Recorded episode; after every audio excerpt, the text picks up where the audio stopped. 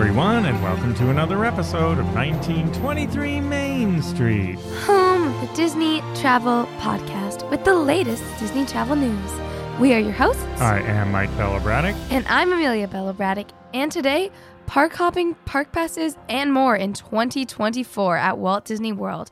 And Disneyland's downtown Disney is getting some new food offerings. Yes, uh, in the news this week, something to sort of be happy about, but there is a dark side to this, or sort of an underside that doesn't affect everyone. I mean, uh, let's talk about park passes and park hopping. So, park hopping was the big story this week. As we all know, there were some changes coming in January, January 9th to be specific. This is some good news. I will admit this is a step forward. It is a step for yeah, I'm going to admit that too. You know me, I have to admit I'm a glass half empty kind of guy. I don't know if you've noticed that. I like everything to be fixed at once, not in dribs and drabs, but Yeah, that's fair. Dribs and drabs is what we're going to get. So, as of January 9th, You can finally park hop if you have Park Hopper or an annual pass with without Park Hopper, yeah with Park Hopper without waiting until 2 p.m. So that's great. Um, however, you still have to have a park pass reservation. Yeah, here's how it works. So, on days when, so this is ridiculous, right? This is where I'm coming from. So, on days when park pass reservations are required for annual pass holders, still, and certain non dated tickets. So, I don't know which tickets people buy who don't have annual passes that don't count. I'm not, it's Yeah, I'm a little bit unclear on that. I'm assuming if you spend a week in a hotel and you buy your tickets with it, that counts. If you just buy a five day pass, but you haven't attributed a date to it, it doesn't count. You know, this is where it gets a little bit silly. Um, anyway, on days when theme park reservations are required for annual pass holders and certain non dated tickets, pass holders and guests will be able to take advantage of the updates to Park Hopper access after visiting their first park. So this is where it gets still so silly. For example, if you have a reservation at Epcot, so you've still made your park pass because you're an annual pass holder, and then you have to run into the park when it opens at nine, and then you can go anywhere you want later. Yeah. So they're still making us run into the park, but well, because what I said was essentially, let's say you want to go to Magic Kingdom, but it's full that day. So instead, you just book Animal Kingdom, check in at Animal Kingdom, and then immediately run to Magic. yeah. So Magic Kingdom's still gonna get full. No, they do have a stipulation that subject to availability. So, and that was, but that was always the case with Park Hopper. And here's my biggest beef with all this. So, first of all, let me talk about what they are doing. So, they're having these even sillier good to go days, they're calling them. What? Yeah. So, a good to go days, which also starts in January, are going to be certain days that Disney's going to say on their calendar, hey, annual pass holders, you don't need a park pass today. So, these are obviously going to. Yeah, well, they're not going to be when we go because they're going to be probably the lowest traffic days. Well, so that's great if you're a local, right? And this is my whole thing. They're lumping all annual pass holders together, but not all annual pass holders are the same. And I really, I don't think any annual pass holder should have to book park passes as of next year because for 50 years almost, That's even less convenient if you live in Florida. yeah, I mean, the parks are less crowded now, and for 50 years there was no problem. So why are they still discriminating against annual pass holders? And then there's people like us, lots of people like us, who have annual passes, but we're not locals, right? So we're DVC holders or people who go regularly. The point being, when we visit, we have a hotel reservation on site and stay for a week. So at the very least, and I did write a pointed letter to Disney, and I urge you all, if you're in the same boat and you care at all, then send a letter to the Disney execs through customer service email through their customer service email and saying, listen, we're not locals. We have to book a hotel reservation to visit. We plan this. This is the thing, right? We plan this months and months ahead, if not, you know, half a year ahead. So why are we having to book a park pass when our neighbors next door who aren't annual pass holders do the exact same thing but buy tickets? They can just walk in any park, making planning much, much easier. So it, it is discriminatory. They are penalizing annual pass holders, especially the non locals who are booking vacations with hotel rooms. So I don't know. I'm still hoping they will change this. So great, we can mm. park hop. Well, I'm still confused because it's vague. When they say subject to availability, like let's say Magic Kingdom is you cannot buy a park pass for it, but that doesn't mean that everybody who had the park pass is in the park at 10 a.m. that morning. So if you go try to scan in, is it, oh, sorry, there's too many people in the park, or there's too many people maybe entering the park today? Yeah, I think it's only going to Which is it? for- Who knows? I think it, it's just a safe. First of all, it's a safety net. They want to throw it in there, so they have the option of telling you you can't go.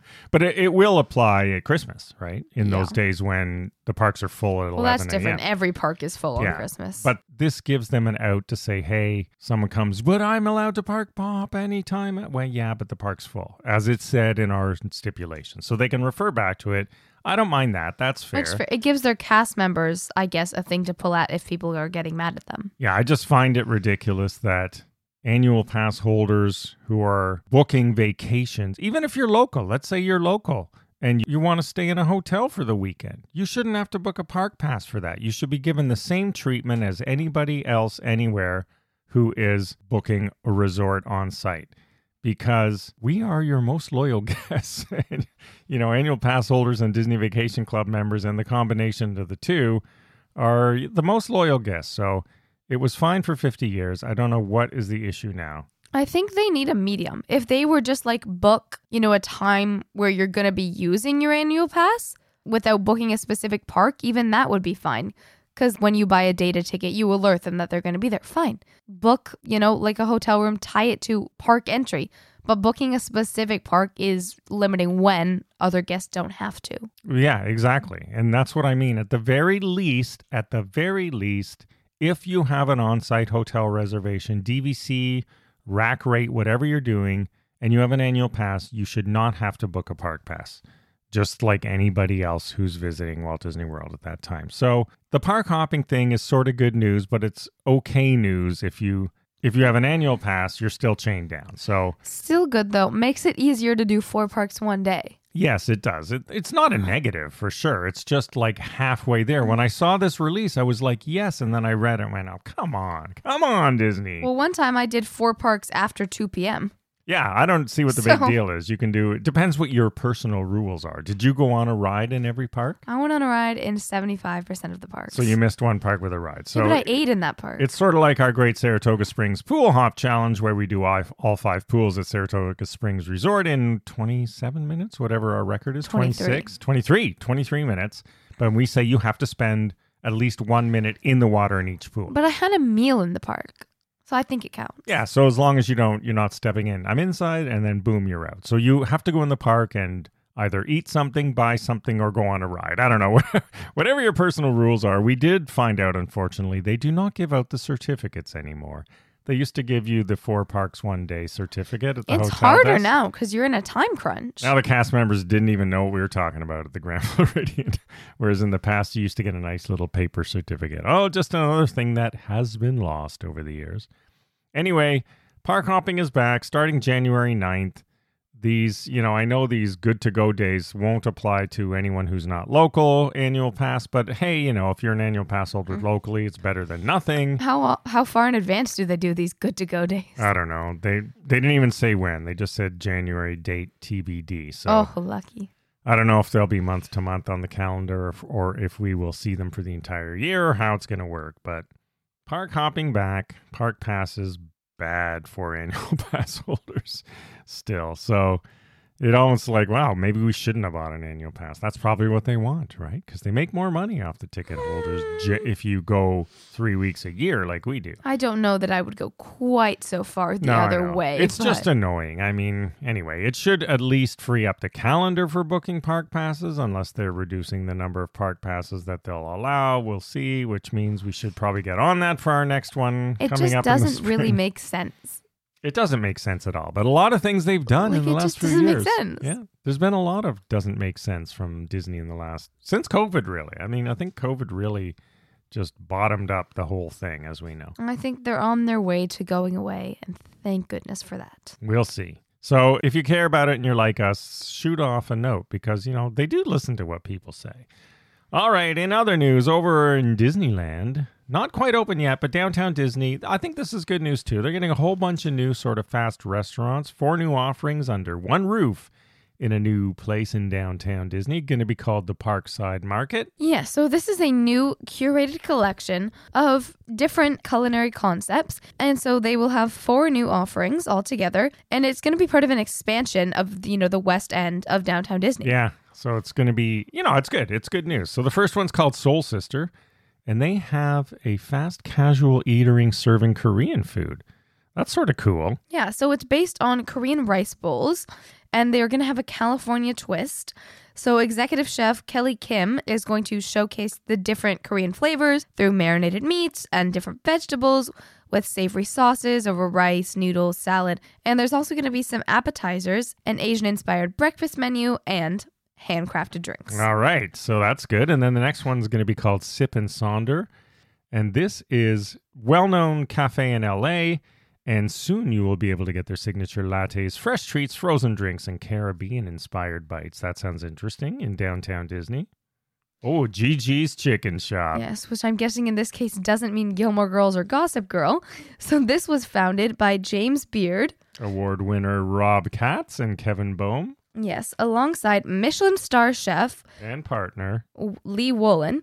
And this will serve as a family friendly menu of, you know, chicken sandwiches, salads, more classic sides. And this will be their first location, West Coast wise. Yeah, and I think Gigi's sort of like we used to call Grandma and Grandpa Gigi. I think their Gigi's is their mother or something like that. It is oh, sort of, yeah. That's so nice. Yeah, it's sort of related to the chicken soup. Gigi was uh, someone special in one of the lives. I can't remember. Hey, they right have a now. Michelin star. I'll Yeah. give it a shot. That's right. Yeah, it's always good to see if they earn their stars, especially in a sort of non-traditional takeout location at Disney. yes. And then there's one called Second Story Bar. so this will be an alfresco spot, and this will have signature craft cocktails. There we go. Oh, and mocktails. And mocktails. All right. Yeah. So this will use some local ingredients, artful garnishes, and there will be different selections like frozen lemonade, frosés, espresso martinis, shareable cocktails, and spirit-free drinks. So as you're saying this, I'm this is an Instagram stop for sure. There's going to be some nice I want fancy all of cook- these. Yeah, we're going to have to definitely try that and take some photos and post them here and on grand1lounge.com yes, as for well. sure. And then there's some new uh, there's a new stage and lawn area. We talked about this before, also coming to the West End. So that's uh, lots of new stuff coming there and more stuff even coming in the future. More food, more, More Michelin ethnic- star. Yeah, and ethnically diverse food, which I love to sample all this stuff. It's sort of like World Showcase Yeah, in downtown Disney. They're building their very own. yeah, so there's a Chinese restaurant, Din Tai Fung, and they're known for their soups and dumplings and noodles. I'll try that. Yes, the Michelin star is bringing in some Mexican cuisine with Carlos Gaytán at Paseo and Centrico. California Cuban cheese rolls and pastries will Oh, also add that stop to my list. Porto's Bakery and Cafe. So lots of good. That's quite a lot, actually. I have my mean, personal hit list for this area we now. just said this sort of quickly, but uh, the first four are coming up. You know, anytime they're saying before the end of the year, I believe. So by the time we're there again next year, Oh, there's yeah. going to be lots and lots of new stuff to try. And that makes downtown. Disneyland next summer. Yeah, downtown Step it Disney needed more. There were a lot of good table service, but I felt like it was more lacking on these sort of counter service, quick service takeout options. Even if it's like polite pigs type of thing, it would be fine where you can just sort of get in and out quickly if you need to Yeah, no, they need is a Gideon. and not have to book a pass. Yeah, uh, I can't let that one go. All right. That's the news for this week. So, good news with park hopping and holdout news for us annual pass holders on the Park Pass. Thanks for listening as always. Follow along at 1923 Main Street on social media. Check out the new shop at 1923mainstreet.com slash shop. New designs loaded pretty much every day. And we'll see you again next week. Have a magical day. Bye bye.